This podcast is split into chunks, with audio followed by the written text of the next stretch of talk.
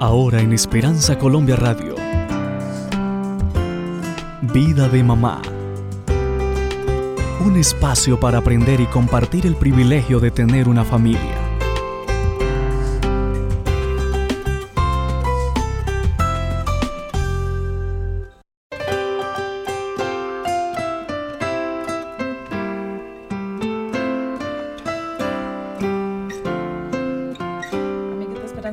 Radio, este es su programa Vida de Mamá. Estamos con ustedes muy felices nuevamente aquí para hablarles de un, de un tema muy, muy importante que se llama restaurando hogares. Sí se puede restaurar, sí se puede transformar. Dios es un Dios eh, perfecto, de creación, todopoderoso.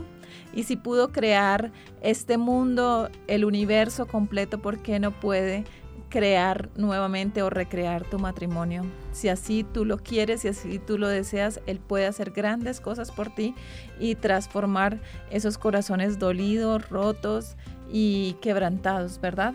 Hoy tenemos una invitada muy especial que ustedes ya la conocen, pero nuevamente está con nosotros, la doctora Lilian Quesada. Ella es mexicana, psicóloga, eh, consejera bíblica, y está con nosotros para mostrarnos que la palabra de Dios nos dice que sí se pueden restaurar los hogares, ¿verdad, doctora? Amén, claro que sí, Mati, con la ayuda de Dios. ¿Cuántos años de casada, doctora? Realmente tenemos 26 años de casados, pero viviendo juntos, porque inicialmente vivíamos en unión libre, tenemos 31 años. 31 años. Tú no conocías del Evangelio en esa época, ¿verdad? No, no era todavía cristiana no era cristiana y el Señor transformó ese hogar y transformó esa vida de esos hijos también, de esa familia y le dio la bendición. Así que Dios puede hacer grandes cosas en nuestra vida cuando lo permitimos Amén. que así lo, y así lo hagamos. Bueno, doctora, quiero empezar eh, vida de mamá con la palabra del Señor y estamos en Primera de Corintios, capítulo 7. Eh, dice aquí el versículo 12. A los demás yo digo, no, no el Señor, que si algún hermano tiene la mujer que no es creyente y ella consiente en vivir con él, que no la abandone. Y si la mujer tiene marido no creyente y él consiente en vivir con ella, no lo abandone. Porque el marido no creyente es santificado por la mujer y la mujer no creyente por el marido. De otra manera vuestros hijos serían impuros, mientras que ahora son santos. El Señor Jesús también dio una, eh, con sus palabras vinieron a preguntarle, ay Señor, ¿usted también acepta el divorcio? Porque Moisés dio carta de divorcio y él les dijo en Mateo 19, 7 y les dijo, Moisés mandó la carta de divorcio que repudiarla, pero fue por la dureza de vuestro corazón que Moisés permitió que así fuera, pero no era así desde el principio. O sea, la concepción de Dios no es el divorcio. El divorcio no está en la mente ni en la concepción de Dios en su corazón. De hecho, Malaquías 2.14 nos dice, eh, que, perdón, no es 14, es Malaquías 2.16. Yo aborrezco el divorcio dice el Señor Dios de Israel. Dice el Señor Dios Todopoderoso, así que cuide de su espíritu y no sean traicioneros. Fuerte. No, y en la palabra de Dios también nos dice que lo que Dios une no lo separe el hombre, ¿verdad? Total. Entonces necesitamos ser conscientes de que el divorcio no es una opción. Y tenemos ese problema porque los esposos hemos tenido como primera opción el divorcio. Cuéntenos un poco de eso, doctora. ¿Cómo podríamos trabajar ese punto? Bueno, primero recordando que cuando uno se casa, se casa para toda la vida, o sea, uno se casa para siempre. Y creo que ninguna pareja se casa pensando en que algún día se va a divorciar. Alguna pareja no se casa el día que entra al altar o que se casa por el civil, no está pensando cuándo será el día de mi divorcio. Entonces ellos siempre quieren estar unidos, pero ahí es donde empiezan las, las diferentes circunstancias de la vida que, que enfrenta un matrimonio, la realidad que viene después de la luna de miel, la realidad que viene después de ese acoplamiento cuando nosotros empezamos a ver que somos tan diferentes el uno del otro o cuando empiezan a existir ese diferentes luchas de poderes, el, cada uno se quiere salir con la suya y empiezan a, existir tantas circunstancias y obstáculos que en igual de ser la oportunidad para crecer juntos como pareja, para que su matrimonio sea más sólido, enfrentando juntos las adversidades, empieza a haber división porque realmente no está esa pareja cimentada en la roca que es Cristo Jesús. O sea, aun cuando aparentemente no nos casemos con la idea de divorciarnos, aún así en nuestro inconsciente, ¿cierto? Manejan esa opción. Si no funciona, eh, nos separamos o vamos a probar ¿cierto? Hay muchas familias que también, eh, parejas que dicen, no, voy a hacer, vamos a intentarlo, vamos a probar, vamos a convivir un tiempo, después si funciona, pues sí, si no funciona, no. Y ahí vienen los niños, que después cómo los devuelven. Sí, hay algunas personas, sí, Margie, que definitivamente a veces tienen un pie, un pie adentro del hogar y otro pie afuera. ¿Qué quiere decir? A lo primero que no funcione, eh, saco, me retiro, sin compromisos, eh, vamos a ver qué va a pasar. Entonces la idea es mantener los dos pies adentro del hogar, comprometidos totalmente ambos. Y en esto influye mucho en, las, en, la diversidad y en la forma de, de, ser cada matrimonio, que cada uno trae, digamos, en su, en su equipaje emocional, en el equipaje de, de su primer hogar de origen, eh, trae mucho, digamos, la experiencia vivida de sus padres, el modelo aprendido de, de la conducta matrimonial, la relación que hubo entre sus padres y muchas veces los temores infundados, conceptos preconcebidos y tantas ideas que se han creado a raíz de, de lo que los padres le enseñaron, empiezan eh, un nuevo matrimonio con esa carga emocional que a veces los hace dudar, a veces los hace decaer, sentir temores o sentir que no son capaces, o a veces simplemente no es porque la persona, el cónyuge, su pareja, tenga, eh, digamos, alguna debilidad de carácter, algún problema, eh, o no esté aportando lo suficiente, sino que realmente el que está realmente comprometido no, no, es, no se siente en la capacidad de dar al máximo, y está siempre juzgando o criticando o viendo ese punto negro que no le gusta del otro lado, de su cónyuge. Entonces a veces no depende del cónyuge, depende de lo que yo estoy capaz, lo que yo quiera hacer realmente en mi relación de pareja. Exactamente, mire, eh, yo conozco una pareja que tuvo una restauración maravillosa y fue hace poquito tiempo y me llama tanto la atención, me encanta porque entendemos que Dios puede hacer milagros hoy como lo hacía en el antiguo y no solamente milagros físicos y de sanación de enfermedades, Dios puede restaurar los hogares y eso es tan bonito de hecho, yo los invito para que el próximo martes no se pierdan el testimonio de este hogar eh, que nos va a contar su testimonio personal. Pero una de las cosas que usted tocó que me parece súper importante es el bagaje que traemos. Quizás venimos de matrimonios disfuncionales, y aprendimos a, eso, sobre todo las mujeres, aprendimos que tú, usted no depende de un hombre. Usted estudie, mi hijita, porque usted tiene que trabajar, usted tiene que ser profesional para que no le toque depender de un hombre. Usted no nació para lavar platos, usted no nació para quedarse en una casa. Muchas veces lo hemos escuchado, incluso dentro de hogares cristianos. Y entonces la niña o la joven se levanta con un pensamiento de yo no me puedo dejar, yo no me puedo aguantar.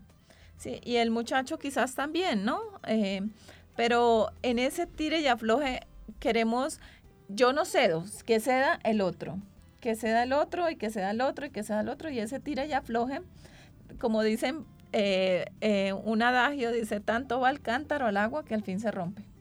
Así es. Mira, eh, Margie, tienes toda la razón en eso.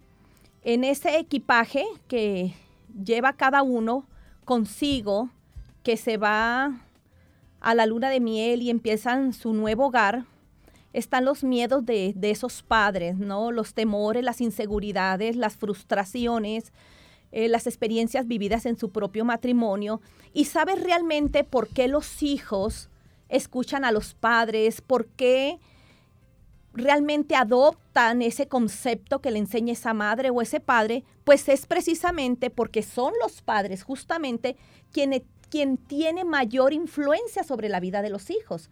Al ellos estar en contacto día a día con los padres, no solamente aprenden a creer, sino aprenden a modelar en su carácter el estilo de vida, el carácter de los padres, porque los padres son los que edifican, los que forman el carácter de los hijos.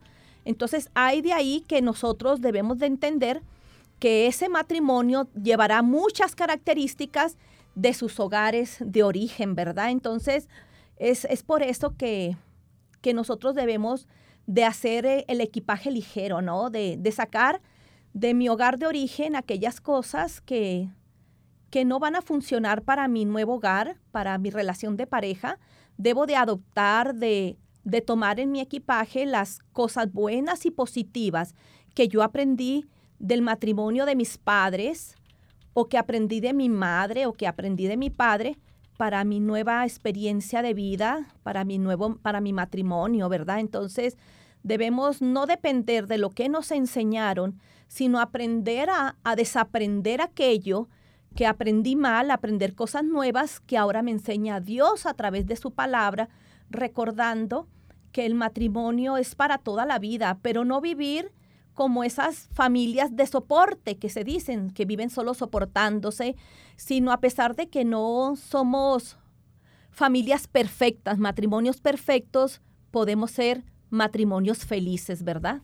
hay otra cosa, hay otro, mm, otra influencia fuerte en, los divorcios y que yo he visto y he percibido es la influencia de los medios de comunicación en el divorcio. Los niños crecen o crecemos expuestos a las novelas, a las músicas, eh, no, y no solamente estamos hablando de música de reggaetón que está podrida, pero otras músicas, incluso música romántica, y si que él está casado, pero si yo me lo hubiera encontrado antes. De despecho. De despecho, ¿no? no importa que esté casado, él es de la otra, pero me ama a mí, incluso, incluso vallenatos, entonces, y nosotros los cantamos, los escuchamos en la casa, los niños lo repiten, y queriendo o no, ese mensaje se graba en nuestro cerebro y nos manda informaciones a la hora de tomar decisiones. Claro que sí. Eh, yo recuerdo que estaba muy niña, pero recuerdo que en 1993 salió una novela que yo creo que salió también en, México y fue muy famosa eh, para su época. Me acuerdo que mis, mi mamá no se la perdía y las amigas comentaban, ay, la novela, la novela. Y entonces esa novela se llamaba La Señora Isabel. Y era una señora ya madura que había decidido divorciarse eh, y, se, y empieza a tener un romance con un hombre más joven. Y entonces, para esa época fue como revolucionario, porque no habían sacado una, novela de ese tipo. Y entonces yo me acuerdo que todas las señoras, las mamás, eran emocionadísimas con esa novela que pasaban a las nueve de la noche, más o menos, yo creo, no recuerdo, estaba muy pequeña, pero yo recuerdo el cuchicheo que se, se, se, armaba entre las familias. Y usted sabe que los niños cuando están más chiquitos siempre los llevan para los encuentros de la mamá, que a salir, que iba y venía.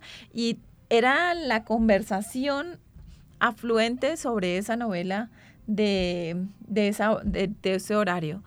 Y buscando en las estadísticas de, de nuestra época, eh, el aumento que hubo a partir de 1993 fue gigantesco en cuanto a los divorcios. Como, como decir ahorita, se quitaron pues los tabús, entonces si, si, si, la señora Isabel lo hizo porque yo no lo puedo hacer y yo aguantándome a ese aquí o aguantándome a ese otro acá, y entonces hizo que muchas mujeres optaran por el divorcio aquí en Colombia.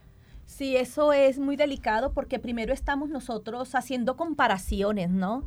En las comparaciones de lo que se vive en otro matrimonio, en otra familia, es perjudicial para el autoestima, la relación de pareja. Mm, nosotros realmente sí, a veces observamos la vida de, esas personas de influencia de, de la televisión, ¿no? Influyen sobre la vida de algunas personas, sobre todo dan en el blanco cuando esa, ese matrimonio está en decadencia, está con, con conflictos internos. Entonces las personas siempre se visualizan, idealizan vivir de una vida diferente, pero realmente eh, la TV novela es eso, ¿no? Es, no es nada real, simplemente es, es algo que se vende, que se vende un ideal, algo que, que, no, que no es grato a los ojos de Dios, que no edifica el matrimonio, porque nada que, te haga compararte edifica tu matrimonio. Debes de, de amar tu matrimonio, tu relación de pareja. Ok. Tengo unas estadísticas que quisiera compartir en nuestro próximo segmento y no quiero que la, audiencia piense, bueno, tienes que aguantarte, ¿sí? No es, cuestión de solo aguantar, sino de orar, de buscar el cambio, de buscar al Señor, que el Señor transforme ese hogar. Eso es lo más importante. Claro, y muchas técnicas que hay, ¿cierto? En, en las terapias de pareja que ayude a que una pareja funcione mejor, ¿no? Ok, vamos a una pausa, ya volvemos con Vida de Mamá.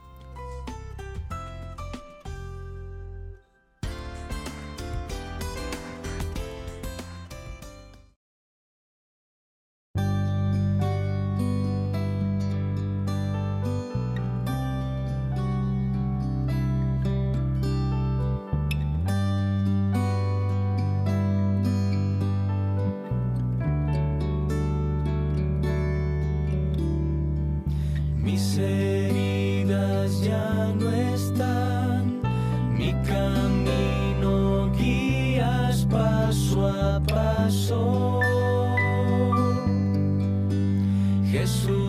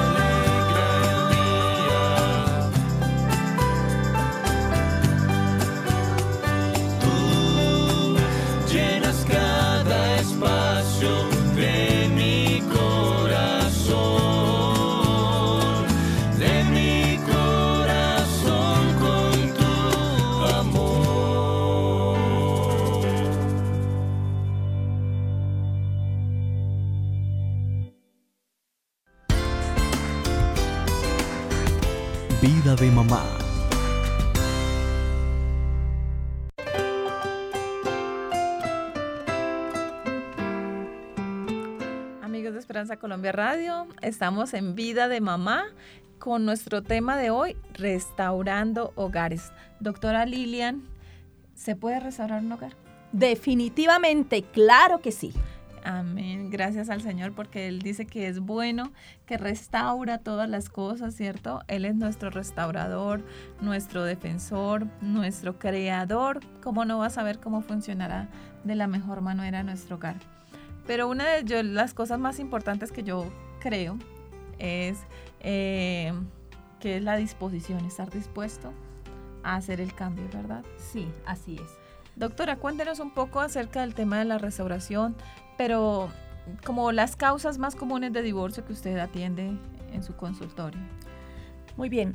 Hoy en día nosotros estamos viviendo, digamos, eh, muchos factores que determinan las causas de un rompimiento, de una separación, pero ante, ante que las causas, ante, antes que todo, debemos de recordar que la relación de pareja, que mi cónyuge es más importante que los problemas que mi cónyuge eh, es más importante hasta que mis ideas preconcebidas y la manera en cómo a mí me educaron cómo debería de ser un hogar, un matrimonio, sino buscar alternativas y ayudas eh, nuevas que nos ayuden a fortalecer en, la armonía, en la dicha conyugal.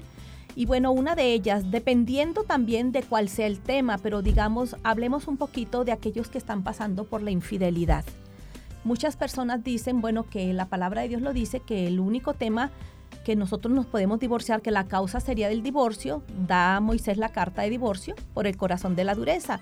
Pero aún así, la infidelidad debe de ser perdonada, debe de buscarse ayuda psicoterapéutica para hacer terapia de pareja y en ellas está hacer esa terapia del perdón.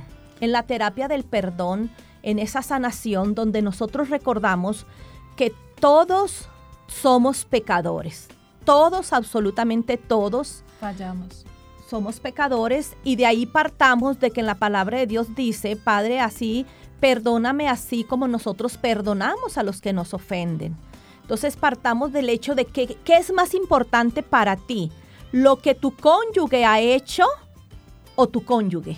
¿Qué es más importante para ti? Partamos del hecho de que si tu cónyuge es más importante, si realmente amas a tu cónyuge, tendrás que estar en la disposición de ayudar, de ser esa persona idónea, porque cuando uno se casa realmente dice en las buenas y en las malas, en todo momento, en la salud y en la enfermedad. Y muchas veces hay personas que están sufriendo de, de salud y no precisamente física, pero sí de salud emocional de están sufriendo quizás de alguna adicción, ¿cierto? Quizás de adicción a la pornografía, a la adicción, digamos, eh, a la ludopatía, a, juegos de azar o, o quizás al manejo del tiempo del celular, quizás no le dedican tiempo a, la relación de pareja. Hay, hay, muchas causas que influyen y que son un detonante como factores para determinar o para, digamos, decidir una, separación, un divorcio.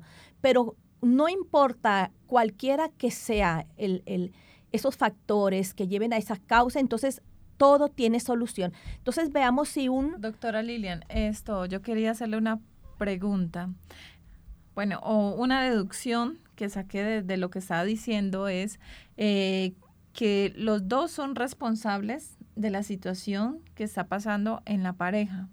No solamente el infiel es el único culpable de que, de que pues no, de su infidelidad sí, pero digamos de que el, matrimonio esté fallando, es una responsabilidad de los dos. De ambos, definitivamente. A pesar de que el uno sea el que haya fallado, eh, digamos así, cometiendo infidelidad, el otro quizás no falló de la misma manera, pero algo está pasando dentro del hogar, ¿verdad? Sí, digamos que uno de los dos está en discapacidad, está enfermo de algo.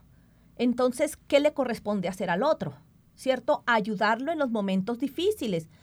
El cónyuge no se ha ido, el cónyuge tiene un problema, ya sea emocional, ya tenga un problema de adicción, tiene alguna enfermedad, una enfermedad emocional. Entonces ahí es donde partimos del hecho de que nosotros como pareja tenemos que estar dispuestos en cualquier circunstancia a sacar a flote el matrimonio, porque las, los problemas, las dificultades nunca van a parar, siempre van a venir de alguna, de alguna manera, pero no es idea bajarse de, de ese barco, ¿no? De ese barco donde voy con mi pareja y cambiar de barco. Es mantenerme en el mismo barco porque las tempestades van a seguir llegando. Entonces hay que aprender a solucionar en pareja los conflictos de pareja. Y si es mi cónyuge que tiene alguna dificultad, yo tengo que ser esa muleta, yo tengo que ser la, la persona que le dé la mano,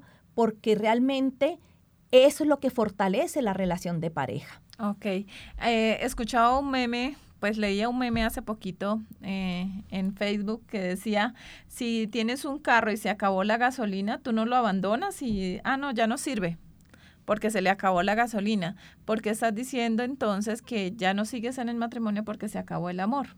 ¿No es más fácil invertir en ese amor nuevamente en vez de abandonarlo? Porque no abandonamos nuestros carros. Y en las calles podríamos ver un montón de carros botados, ¿cierto? Pero mira, partamos del hecho de que no sea un carro, porque un carro vale un poquito más. Inclusive, se te daña una pequeña licuadora, la mandas a arreglar, no la tiras. se te daña la nevera, la arreglas. Se te daña cualquier electrodoméstico, lo mandas a arreglar. yo, yo, siempre le digo eso a las, a las parejas. Bueno, ¿qué pasa cuando se te daña el techo? Hay una gotera, la arreglo. ¿Qué pasa cuando se te daña una licuadora? La arreglo. ¿Y el matrimonio? que es lo más valioso, lo más importante que tenemos. Todo tiene solución en esta vida. Démosle gracias a Dios de que Él nos da las fuerzas, la capacidad y debemos de pedirle mucha sabiduría a Dios. Él dice que la pidamos y nos las va a dar abundantemente porque el matrimonio necesita cada día fortalecerse. Mm, debes de pasar más tiempo con tu cónyuge, sacar momentos especiales, el tiempo uno a uno con tu cónyuge, planear juntos su futuro, planear juntos el día de mañana, compartir el presente, sacar tiempo de calidad con tu cónyuge, ¿verdad? O sea, debes de recordar los pequeños detalles que hacen grandes cosas en la vida de una relación de pareja. La persona debe de saber escuchar, es la terapia de la comunicación, una, una pareja que se comunica mejor, que se comunica más, mantienen más sólidos, una pareja que ora unida, se mantienen unidos, una pareja que sacan tiempo en el día para comer juntos alguna de las comidas del día, se mantienen unidas, una de las parejas que sacrifica a veces más tiempo, sacrifica algo que quiere eh, voy a poner, digamos, un ejemplo que se esmera más, digamos, en las atenciones. Eso ayuda a fortalecer la relación de pareja. Una pareja que está dispuesta a no ganar, sino a, a, que gane el nombre del amor, a que gane la relación de pareja, dejar esa lucha de poderes y no salirme con la mía, sino decir, aportemos lo mejor para mi pareja Prefiero quedarme callada, prefiero quedarme callado aun cuando no tenga la razón. No discutir en el momento.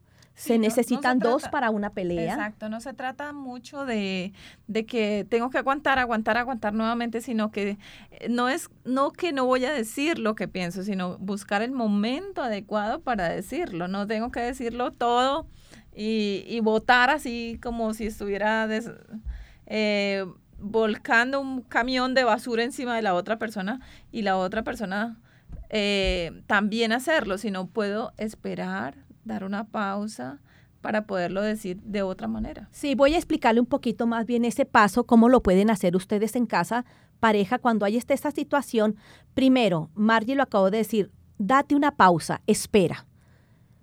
Antes de hablar, piensa la respuesta correcta di la respuesta correcta después de esa pausa. Si no la tienes, si crees que lo que vas a decir no edifica la relación de pareja, no lo digas hasta que tenga. No, no hables en el momento equivocado. Por eso debes de primero guardar silencio, hacer una pausa mental, pensar la respuesta correcta que vas a dar.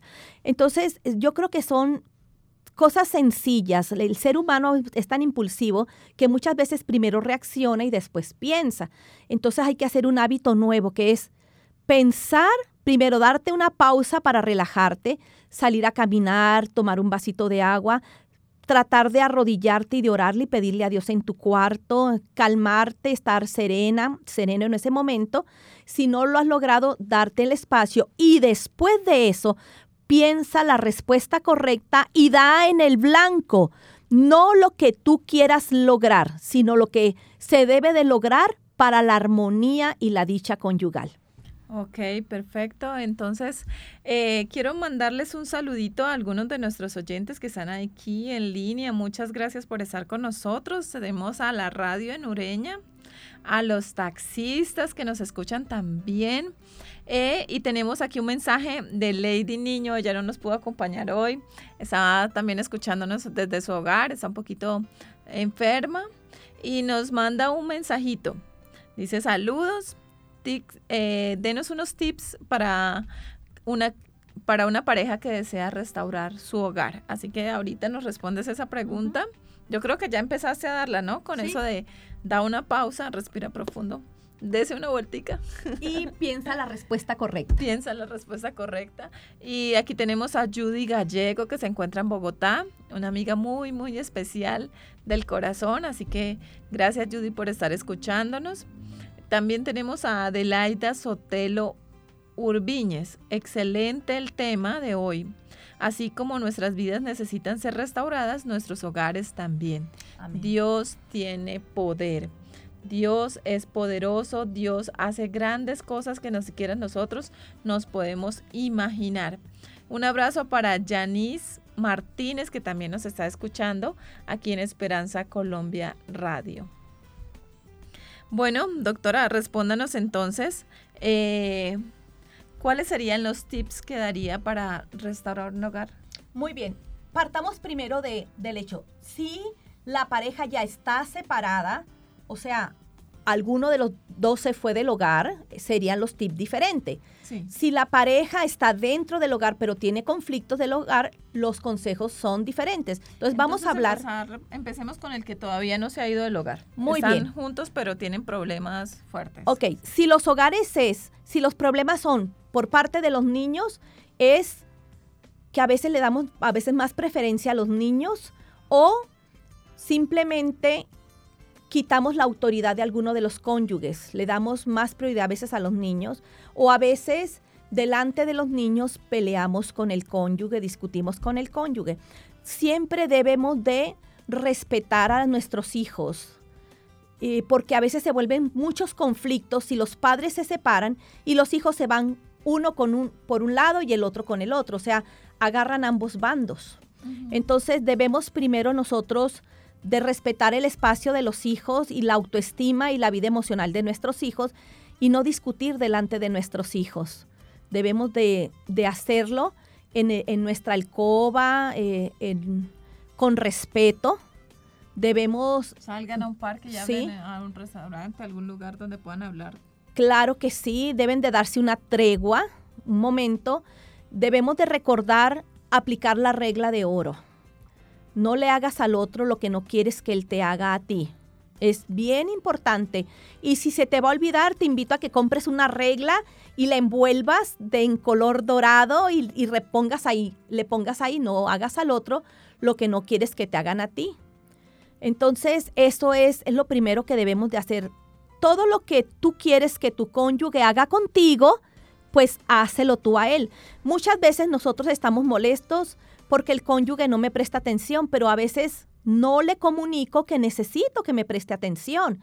Entonces, no imaginemos cosas. No empecemos nosotros a crear pensamientos negativos. Primero, tener el pensamiento positivo. Debes de tener el mejor pensamiento sobre tu cónyuge.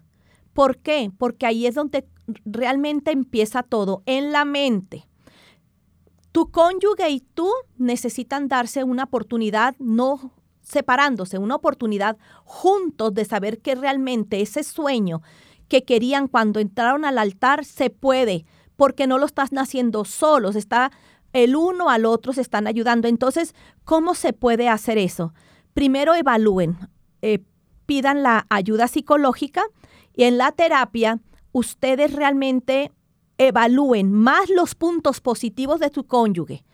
Quiero que resalten, quiero que hagan una carta, una hoja, una lista cada uno de las cosas positivas por las cuales lo seguirías amando, las cosas que amas de tu cónyuge. Después de que tengas la lista positiva por el otro lado, haz una lista de las cosas que te gustaría que tu cónyuge cambiara.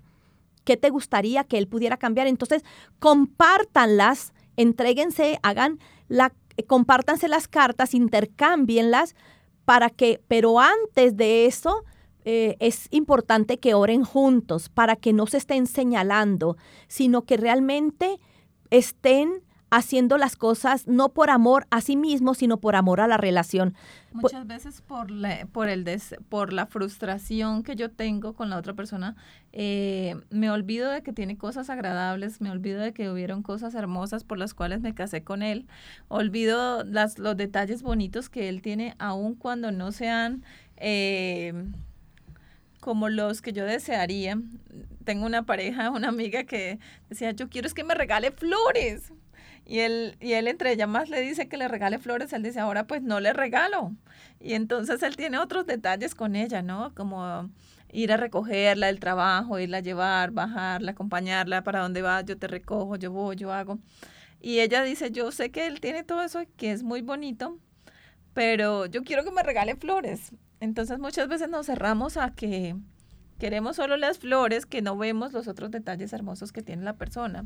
Es bueno que, que él pueda entender que también necesita darle flores, pero yo tampoco debo ignorar las cosas buenas de él. Sí, mira, ahí yo le contestaría a esa persona cómo puede hacer.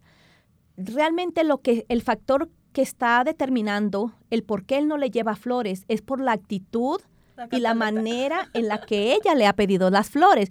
Pero si ella hace una noche romántica y susurra al oído que le encantaría ese detalle hermoso de él, que le llevara flores, porque a ella le fascinan las flores, pero en ese momento ella está haciendo también algo maravilloso, le está dando palabras de aceptación a él y le está diciendo lo valioso, lo importante que es para ella, sin estarlo juzgando, sin estar criticando y resaltando las cosas positivas y aparte de eso, ella está haciendo algo romántico para él, creo que ese hombre se derretiría y le regalaría flores siempre.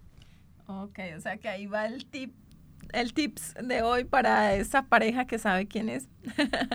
Vamos a una pausa, ya volvemos con más tips para restaurar los hogares. Vida de mamá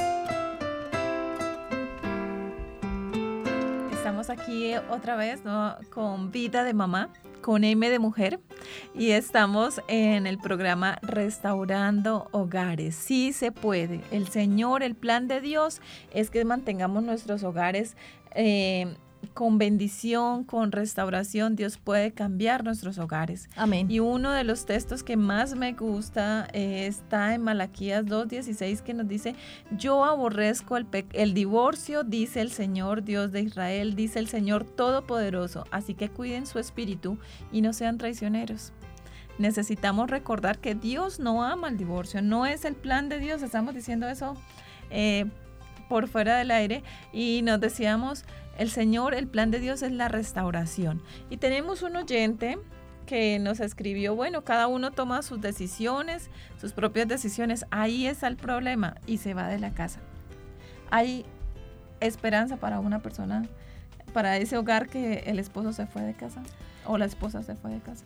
Claro que hay esperanza para ese esposo que se fue, para esa esposa. Hay restauración en el poder de Cristo Jesús. Y si esa esposa o ese esposo está siendo llamado por el Espíritu Santo y le está poniendo en su corazón que su matrimonio se debe de mantener, que tiene un esposo, que ya tiene una esposa, que no necesita a nadie más y que no necesita ser infiel porque ya tiene su cónyuge, que no necesita ser infiel porque entonces, ¿dónde queda el versículo que dice en la palabra de Dios que nosotros no debemos de, ser adúlteros, que es un mandamiento, no necesita ser adúltero porque tiene su esposa, tiene su esposo. Y si él se ha ido o ella se ha ido por cualquier razón, esa persona primero tiene que orar, le tiene que pedir a Dios, tiene que bajar la guardia y tiene que tener humildad en su corazón de buscar ayuda tiene que poner ante todo en primer lugar su relación de pareja.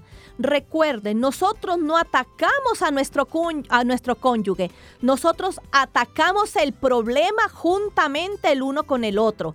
En el caso específico, ¿qué estaríamos diciendo? Por ejemplo, él se fue con una mujer, con otra persona. Entonces, ¿qué atacaríamos? No a nuestro cónyuge. Vamos a atacar. El problema de la infidelidad. O sea, tampoco restaurar. Es a la otra persona. Vamos. No, no. porque el que está siendo infiel es él. si, él si él está siendo infiel, entonces, ¿qué estamos haciendo? Atacando a la persona. No, debemos de atacar el problema de raíz. Primeramente, ¿qué es, ¿qué es lo que produce esa infidelidad? ¿Qué es, lo que es, ¿Qué es lo que está faltando en esa relación de pareja? ¿Qué está faltando en esa relación conyugal? Mejor comunicación, mejor vida sexual, respeto, ¿Qué es lo que está faltando? Primero evalúen su relación de pareja. Busque ayuda. Busquen ayuda. Hay pastores que pueden ayudarlo, hay eh, eh, psicólogos que pueden ayudarlos, hay consejeros bíblicos que pueden ayudarlo con la palabra de Dios, con la palabra de Dios. Y si el Espíritu Santo, la doctora decía, si ustedes están sintiendo que necesitan haber una restauración es porque el Espíritu Santo les está tocando. Entonces, pidámosle al Espíritu Santo que nos muestre a quién debemos recurrir para que nos dé ese apoyo que necesitamos. Así es, mira. Recuerda esto, cuando tú cometes un pecado, tú vas a Dios y te perdona, de un pecado o de todos. De todos, obviamente. ¿Y sabes qué te dice Dios? Tiro todos tus pecados a la profundidad del mar y no me vuelvo a acordar de ellos. Así que los pecados, los, todo lo que se hayan cometido el uno el otro, perdónense y empiecen de nuevo. Pero cuando el corazón está dolido, habla por, por la herida. Entonces, ¿qué debemos de hacer primero? Sanar la herida. Y lo, quien sana las heridas del corazón es Cristo Jesús. Tenemos que ir a los pies de Cristo a, a sanar primero, a reconocer que nosotros somos transformados solo por el Espíritu Santo. Tú no puedes cambiar a tu cónyuge, pero sí puedes cambiar tu situación. ¿En qué sentido? Puedes cambiar tu actitud, Puedes poner pensamientos positivos para ti, para tu relación de pareja y tu cónyuge. Puedes poner palabras de amor, de aprecio, de aceptación, de perdón y de bondad a tu cónyuge. Sí puedes cambiar tu forma de hablar, tu forma de actuar, tu forma de, de las cosas que haces con tu cónyuge, porque si tú te defiendes, si tú entonces defiendes tu posición, se va a empeorar todo. Lo que tenemos que defender es la relación de pareja. Exactamente. Y este es solo la primera parte de este programa Restaurando Hogares porque en ocho días vamos a tener un testimonio increíble de una pareja que trabajó su matrimonio, que se separaron, que se fueron a vivir aparte. Y una de las cosas que más me, me impactan de ese testimonio es que ella intercedió por la salvación de su esposo.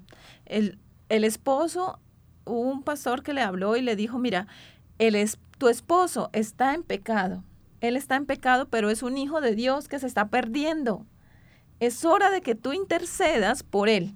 Y decidió interceder por él y eh, Dios hizo maravillas en la vida de ese hombre, lo restauró, lo cambió y hizo de él un esposo lindo, espectacular y que ella va a contar esa historia increíble. Pero la doctora Lilian tiene un testimonio hoy en la primera parte de nuestro programa Restaurando Hogares que quiero que comente con nuestros oyentes. Claro que sí.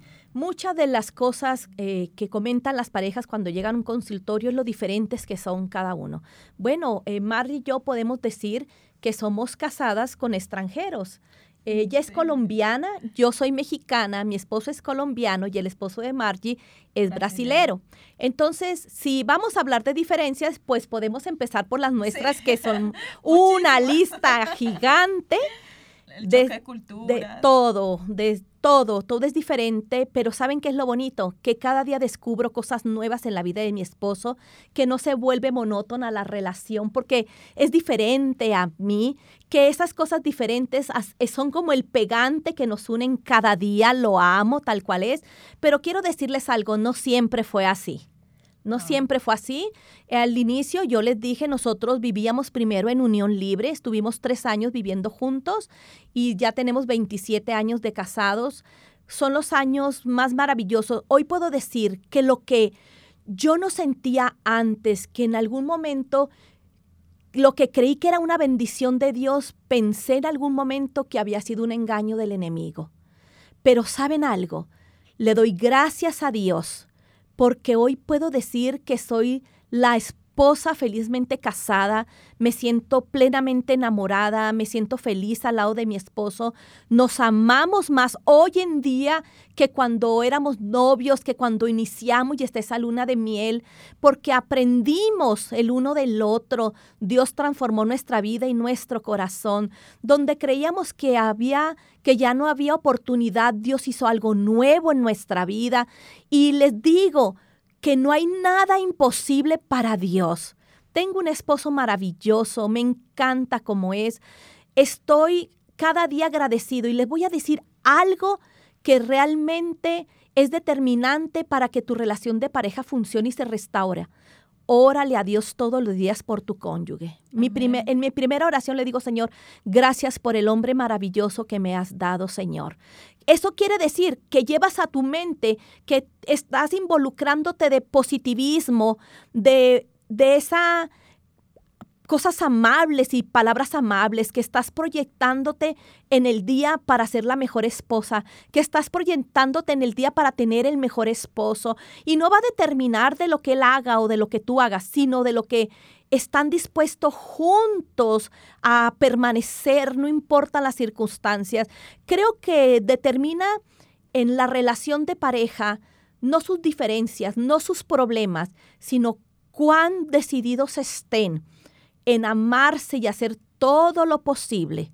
O sea, toda la decisión que tú tengas, enfócate no en derrumbar a tu cónyuge, enfócate en derrubar los problemas, en derrumbar las adversidades, que tu energía sea para amar, que tu energía sea para edificar tu relación de pareja, no para que cada uno esté en esa lucha de poderes, en salirse con la suya o en estar en pensamientos negativos, que tu vida, tu relación de pareja sea la mejor manera de adorar a Dios. Amén. O sea que la oración es la base de la restauración de un hogar. Totalmente. Totalmente. El Espíritu Santo transforma vidas y transforma hogares puede transformar tu hogar, aun cuando tu cónyuge ya no esté en casa. Y si no está en casa, es el momento exacto y perfecto para que busques la ayuda de un consejero bíblico, de un pastor que crea en la restauración, de un psicólogo que crea en la restauración, que sí se puede porque Dios es un Dios que restaura, que ama y que desea que tu hogar sea para toda la vida, para toda la eternidad. Amén, definitivamente. Dios es más grande que todos los problemas que tú tengas en tu relación de pareja. Y tu amor tiene que ser mucho más grande todavía que esos problemas.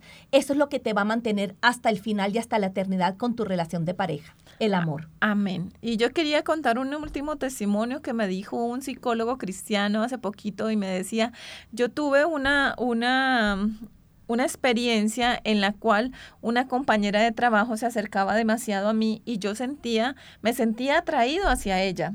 Y yo decía, Señor, esta, esta persona es amable, es muy especial y entonces yo ya tenía pensamientos eh, placenteros eh, con ella, que ya va a llegar, que me estoy arreglando, que el perfume.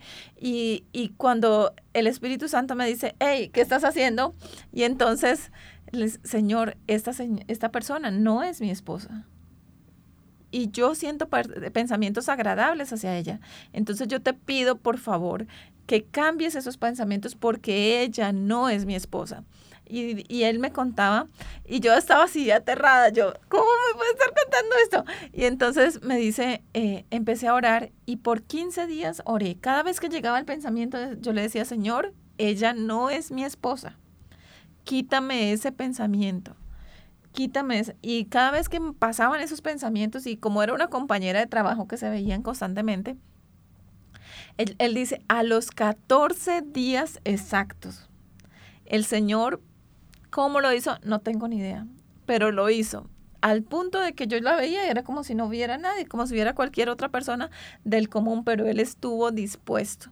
Así que si en tu corazón sientes que quizás haya atracción para otra persona que no es tu cónyuge y que estés en peligro de caer en divorcio, por favor, pídele al Señor que cambie esos pensamientos. Amén. esos pensamientos que destruyen por pensamientos que construyen eh, que, y que edifican y demos gracias por nuestros hogares cada día donde estemos. Gracias a Dios por mi esposo. Amén. Y por el mío. Bendiciones. Hasta la próxima.